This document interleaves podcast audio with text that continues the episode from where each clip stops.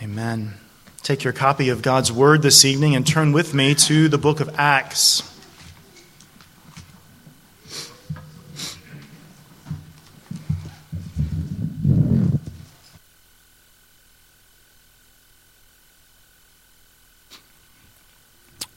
Acts chapter 20. Acts chapter 20, beginning in verse 17. Acts 20, beginning in verse 17. Hear now the word of Christ.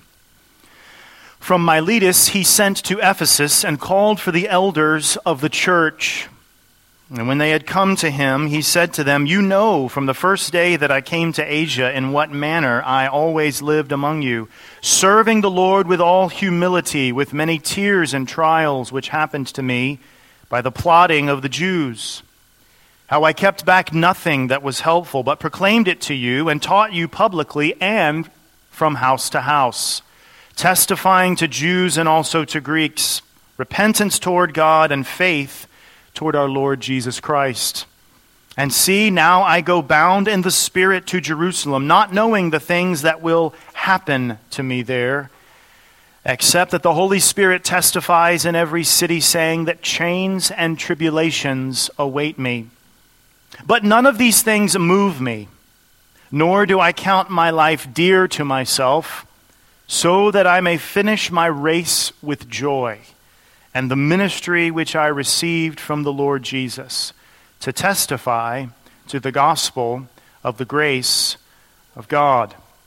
And indeed, now I know that you all, among whom I have gone preaching the kingdom of God, will see my face no more. Therefore, I testify to you this day that I am innocent of the blood of all men. For I have not shunned to declare to you the whole counsel of God. Therefore, take heed to yourselves and to all the flock, among which the Holy Spirit has made you overseers, to shepherd the church of God, which he purchased with his own blood. Thus far, the reading of God's word, and together we say, Thanks be to God. Amen. Please be seated. Let's pray together.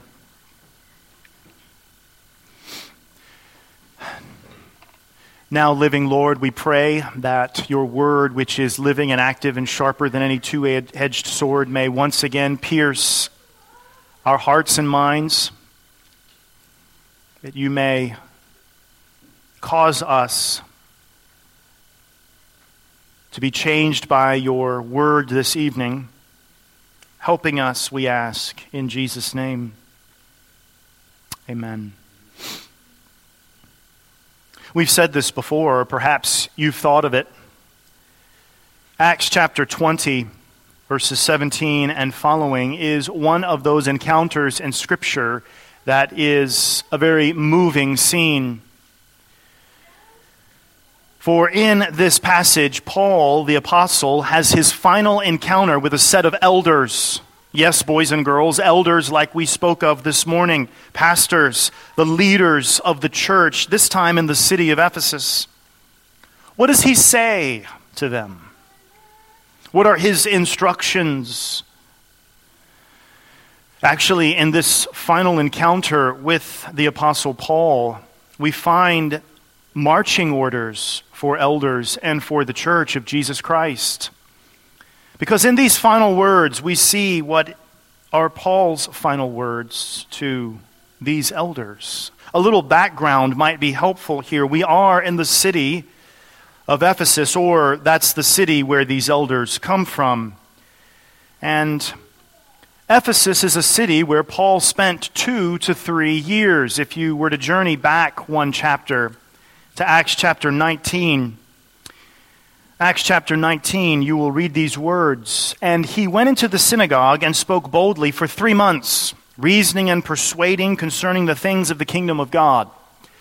But when some were hardened and did not believe, but spoke evil of the way before the multitude, he departed from them and withdrew the disciples, reasoning daily in the school of Tyrannus. And this continued for two years. So that all who dwelt in Asia heard the word of the Lord Jesus, both Jews and Greeks. Paul spends between two and three years in Ephesus, years of extensive teaching. Later we read this in Acts chapter 19, verse 20. So the word of the Lord grew mightily and prevailed. And then, if you were to continue to read, you will note that a riot breaks out in Ephesus. And Paul must leave, and he goes to Macedonia and to Greece. But here in our text, he has one final encounter with these Ephesian elders. These would be the elders, plural, of the church of Ephesus, singular.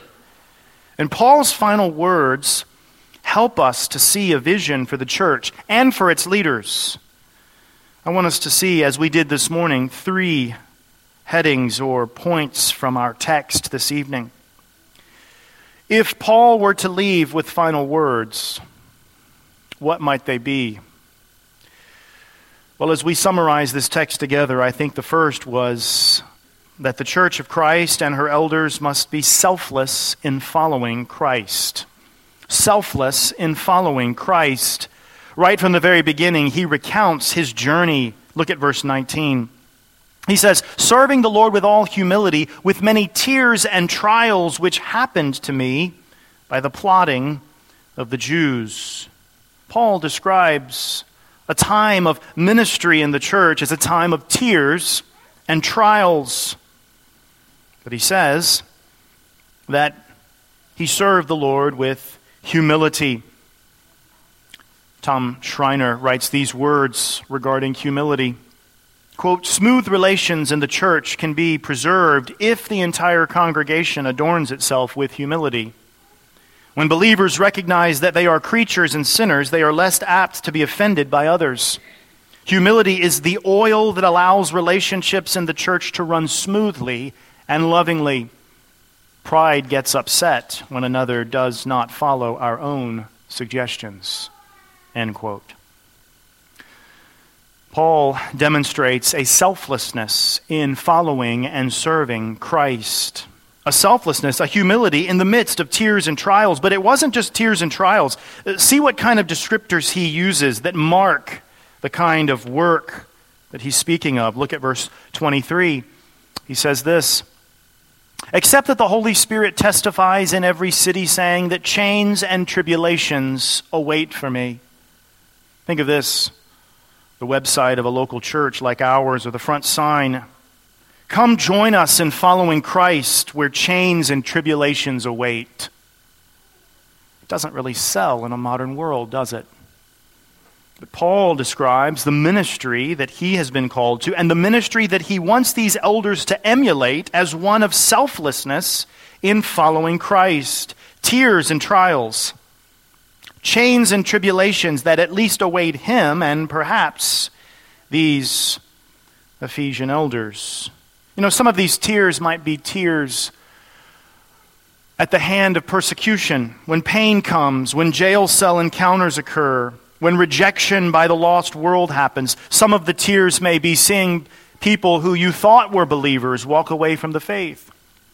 Some of the tears may be tears at the grave of a brother or sister. The tears and trials may be different. But if these elders are going to follow Christ and if they're going to follow Paul's example and be an example to the flock at Ephesus, they must be willing to be selfless in following Christ. Notice verse 24, the theme verse, if you will, of Paul. But none of these things move me nor do I count my life dear to myself, so that I may finish my race with joy and the ministry which I received from the Lord Jesus to testify to the gospel of the grace of God. Other English translations perhaps bring this out even more clearly. Paul is not saying that tears and trials don't matter or that chains and tribulations don't matter, but that he essentially doesn't count his life as dear to himself, only that he may finish his calling and his race with joy, and the ministry which he's received from the Lord, to testify to the gospel of the grace of God. Paul is saying, You want to be an elder, Ephesians? You, you, you want to lead the church of Christ?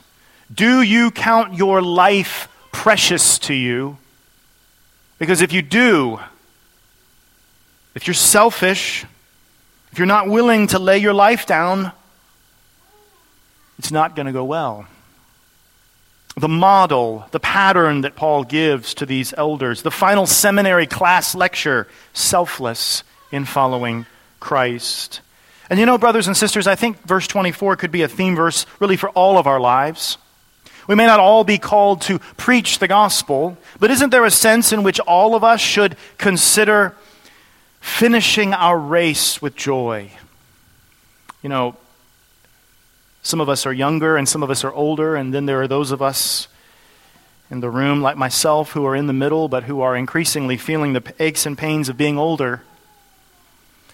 But if you spend your time around Christians who've walked with Christ for decades, one of the things that I've heard them say over and over is that increasingly they just want to finish their race well.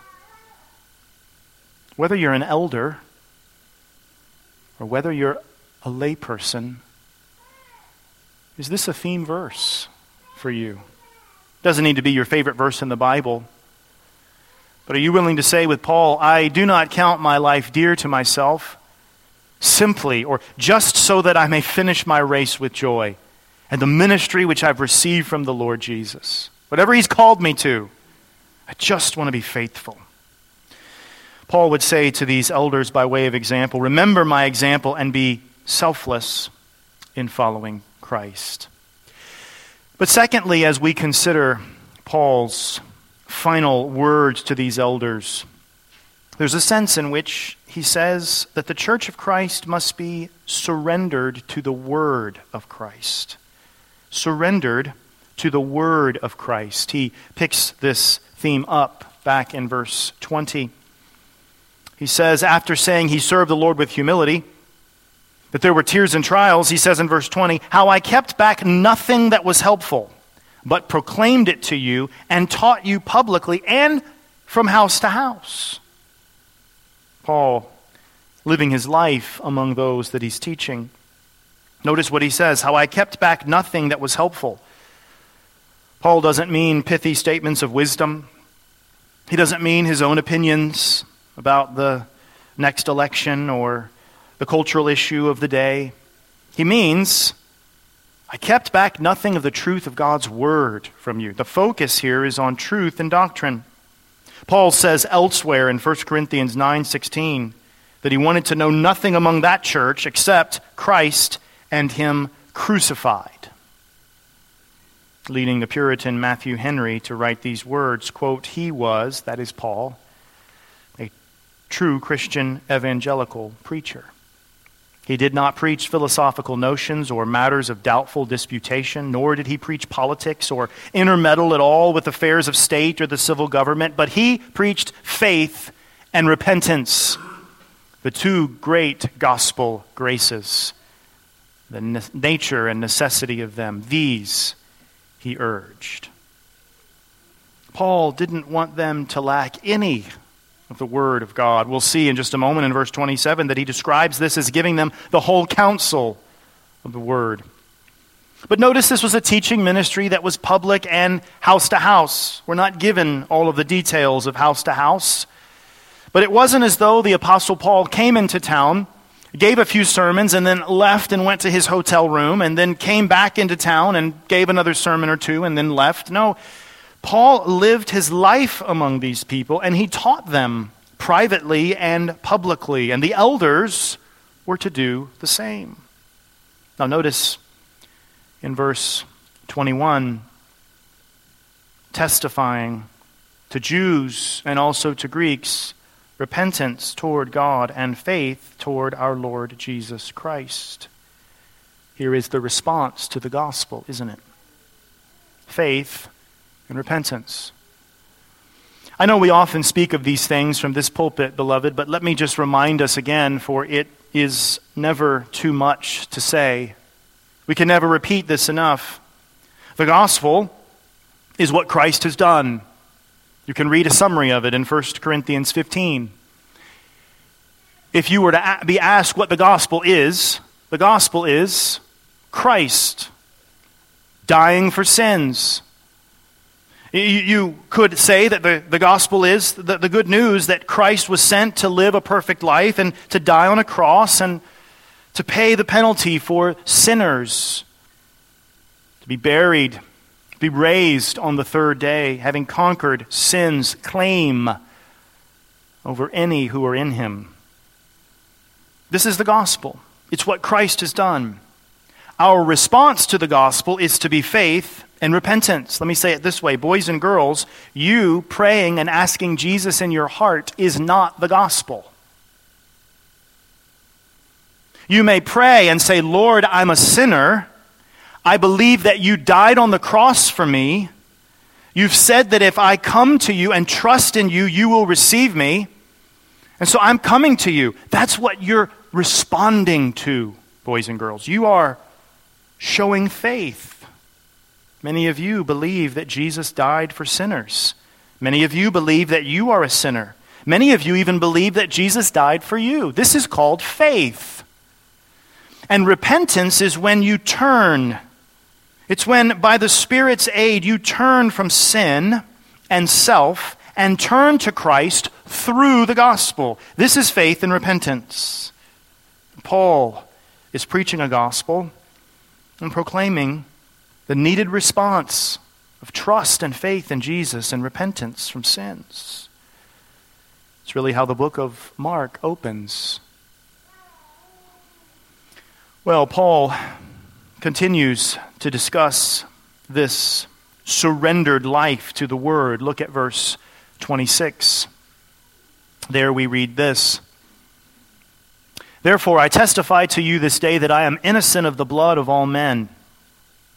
For I have not shunned to declare to you the whole counsel of God. Notice that Paul is innocent, he says, because he has proclaimed the whole counsel. You ever wonder why sometimes you go to a church and the preachers do strange things like preach from the Old Testament? Or they preach verse by verse through books of Scripture? Or they help us to see that stories like David and Goliath are not just about men and moral lessons alone?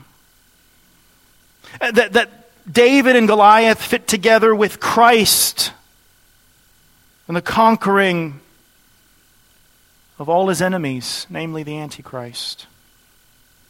Have you ever wondered why we walk through passages of Scripture sometimes, like we did this morning, where we talk about things about how the church is to be ordered, or how we're to consider suffering in the face of the world around us? It's because God has given us a full word a whole counsel. And Christ's ministers are charged with proclaiming the whole counsel of God's word. And, brothers and sisters, if ever there was a time for the need for the whole word of God to be proclaimed, ours is that time. Now, Paul is aware, as we'll see in the next few verses, that false doctrine comes when people are not taught the word of Christ. But before we look at that false doctrine, notice what he says I am innocent of the blood of all men. Think about this. Paul isn't just being cute here. He, he's not just giving some kind of snazzy tweet about ministry. He actually believes that his task is one in the proclamation of the word, and his task was unique in being one of the apostles to lay that foundation for the church, upon which generations and centuries of elders would proclaim the truth. But he actually believes that work as a task to be one that involved the weight of human souls such that he can say, I've given you the word, so I am innocent of the blood of you all. Paul didn't think, I want to preach, I want to teach. Paul, to his core, thought there are souls hanging in the balance. And if I don't give the people the Word of God, if I don't lay the proper foundation, then I might be guilty. And this guilt connects in some way in Paul's mind to the blood of all men. So he says, I'm innocent because I've given you the whole counsel. I haven't held anything back. How easy it is in our day for preachers to hold things back, for elders to hold things back. Maybe it's fear of man. Maybe it's a desire to be liked. Maybe it's not wanting to ruffle feathers. Of course, there are plenty of examples in former days and our days where people just love to ruffle feathers without considering the weight of souls. Paul can say, No, I, I have given you the whole counsel of God's word. Now, notice what he says next. He ties this to savage wolves that will come in. He says in verse 29 For I know this, that after my departure, savage wolves will come in among you, not sparing the flock. Also, from among yourselves, men will rise up, speaking perverse things, to draw away the disciples after themselves. Therefore, watch. My warning to you, Paul would say to these elders, is that I'm commending that you be submissive and surrendered to the Word of God so that false doctrine will not destroy the church. But in the midst of this discussion, he gives another weighty passage. Verse 28. Notice what he says there. Therefore, take heed to yourselves and to all the flock among which the Holy Spirit has made you overseers, to shepherd the church of God, which he purchased with his own blood. Now, we referenced this passage this morning in our sermon on 1 Peter chapter 5. You could say that Acts 20, verse 28, is another set of marching orders or another description of the job description of pastors and elders. Boys and girls, there in many English translations, the word overseer is used. It might be a little confusing. Overseer? Pastor? Elder, sometimes even the word bishop. Those are all words for the same office. Paul's talking about elders here. And notice what he says Elders are to do two things in their watching watch themselves and watch the flock. Notice who we're to watch first. Watch yourselves. Take heed to yourselves and to all the flock, among which the Holy Spirit has made you overseers. It's actually the Holy Spirit of God that makes a man an elder, and he uses the church of Jesus Christ to recognize that. Notice he says, You're to shepherd the church of God which he purchased with his own blood. Brothers and sisters, this is another weighty passage for elders and pastors to consider. Because here we see that the people of Christ have been purchased, they are a blood bought people. This is who elders and overseers are to shepherd blood bought people. You, Christian, are a blood bought, a blood purchased believer. This is who you are. Maybe you came in tonight and this is confusing to you. What does this mean? Well, it means that God has redeemed sinners, people who've rebelled against Him. He sent His Son, who assumed flesh. He put on our flesh, became man, and lived a perfect life, perfectly obeying God's law, and died on the cross. And as He died, He shed His blood to pay the ransom for all the people who would ever trust in him. Thus, Paul can say Christians are people purchased. Now, notice it's interesting, isn't it? That God purchased people with his own blood. Now, boys and girls, if you remember any of your catechism, God is a spirit and does not have a body like men. God does not have blood. So, what blood is spoken of here? Well, it is the blood of Jesus, who is God. And so, Paul is not wrong. God has purchased the church with his own blood. Adults, this is where I think Our confession is very helpful in chapter 8 when it reminds us that Jesus, who is fully God and fully man, truly God and truly man, sometimes is spoken of according to his divinity and sometimes is spoken of according to his humanity. It helps us to get the doctrine of Christ correct.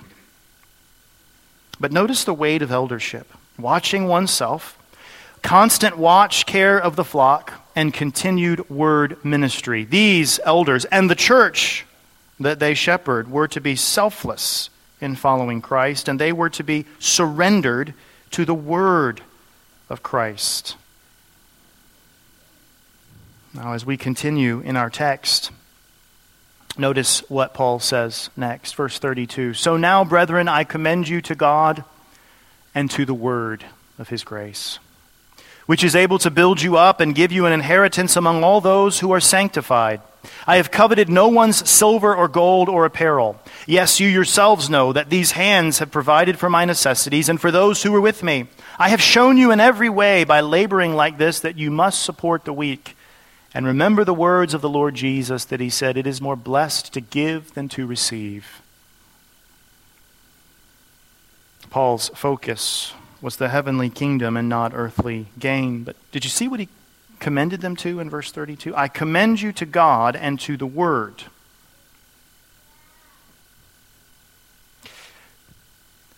Just this past week, our brother Blake and I were seeking to put together a few thoughts, these little nuggets of recordings that we make available as our church is walking through the confession. And we talked specifically about this phrase, ordinary means of grace. What that is, briefly. You have one thing, Paul, to tell elders that you're not going to see again. What do you say? You have one thing to give them. What do you give them? I, Paul, who will not see you again, the Paul who is going to leave you, and the Holy Spirit testifies, I will experience chains and tribulations. The one thing that I commend to you is the Word. I commend you to God and to the Word of His grace. We often use the phrase ordinary means of grace. It's the regular means that the Lord uses. Paul commends these elders to Word ministry, ordinary word ministry, to preaching and sacraments among the people. He confidently gives them over to God. And he says these words that the word of his grace is able to build you up and give you an inheritance among all those who are sanctified. The means, the word, is characterized as having the ability to build up an individual. Now, this phrase, word of his grace, is this just the gospel or is it the entire Bible? Well, certainly it is the gospel, the word of Christ, the word of his grace. There's a primary focus there, yes. But it is the word of Christ as revealed in the entirety of the word. And notice he calls them sanctified.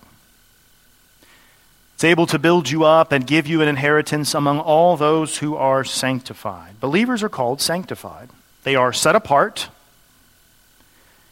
but they are those who are being sanctified. 1 Thessalonians 4 3 says that sanctification is God's will for the believer. Maybe you come to church and you think, I wonder, I wonder what God's will is for me this week. Well, if you really want to know, chiefly his will, according to 1 Thessalonians 4 3, is that you be sanctified. but isn't this what Jesus prays for in John 17 17? He prays for believers, the disciples, and ultimately all those who will believe in him through their word down through the ages. And do you know what he prays? That we might be, quote, sanctified in the word. Paul is commending us to the very right thing the Word. What is the message for the church, for her leaders? Well, we are to be a people who are selfless in following Christ, and we are to be a people who are surrendered to his word. And sometimes other things have to be rooted out that get in the way. And, and there are times where, where people come and they, and they visit, and they might love the singing or the preaching, they might love the smile on our faces, but, but they're looking for more. They might be looking for the programs that match their last church, or a calendar full of activities, or a basketball court, or a coffee shop in the commons of the church building. And sometimes these can be wonderful blessings that the Lord gives. You'd have to convince me about the coffee shop. But, brothers and sisters, Paul knew of no such thing. The church is commended to the Word. We're to be surrendered to the Word. That is to be our goal. Week in and week out, the ordinary means of grace. Everything else gives way in the life of the church to the ministry of the Word. Well, there's a third thing, and briefly we'll close with this that Paul commends these people to, these elders, as they go back. It's a tearful encounter. Notice what he says next, or what the text says in verse 36. And when he had said these things, he knelt down and prayed with them all. Then they all wept freely and fell on Paul's neck and kissed him, sorrowing most of all for the words which he spoke, that they would see his face no more. And they accompanied him to the ship. It's really a heartbreaking scene. If you're prone to tears, this could be one of them the man that has shepherded these elders and the entire church, building a foundation. He is going to be seen by them no more. And he encourages them. What does he encourage them with? Well, look at just the two verses prior. Verse 34. Yes, you yourselves know that these hands have provided for my necessities and for those who were with me. I have shown you in every way by laboring like this that you must support the weak. And remember the words of the Lord Jesus that he said, It is more blessed to give than to receive. A third component that should mark the church of Jesus Christ is that we are to be a people who serve the people of Christ. Notice that phrase there, helping the weak. And then Jesus is given. Paul gives Jesus as an example when he says it's more blessed to give than to receive. So these elders are told not only that they must be selfless, and by implication, to lead the church to be the same. Not only that the word is to be central, that they're to be surrendered to the word, but they are to be a people who are serving the people of Christ that they are to support the weak. He says in verse 35, I have shown you in every way by laboring like this that you must support the weak. Undoubtedly, there would be those who had physical needs and physical weaknesses in the church. But there would be those that would have spiritual weaknesses. And here, these elders who should be selfless, like Paul, and laying their lives down for the body, should be willing to help the weak. Now, as you assess your own life this evening, it's important for us to consider that these instructions are for these elders. The elders are to lead the church at Ephesus in this way. As you consider your own life this evening, where might there be a selfishness that needs to grow into increasing selflessness in the service of Christ, particularly in the church? Where, where might there be the need, by God's grace, through the voice of our loving shepherd, prodding you on to surrender more fully to the Word? To continue to grow in appreciation for how the Word exists here in this place. You know, we are a strange people. We're strange to many Christians because we sing psalms. We, we sing psalms, we sing the word.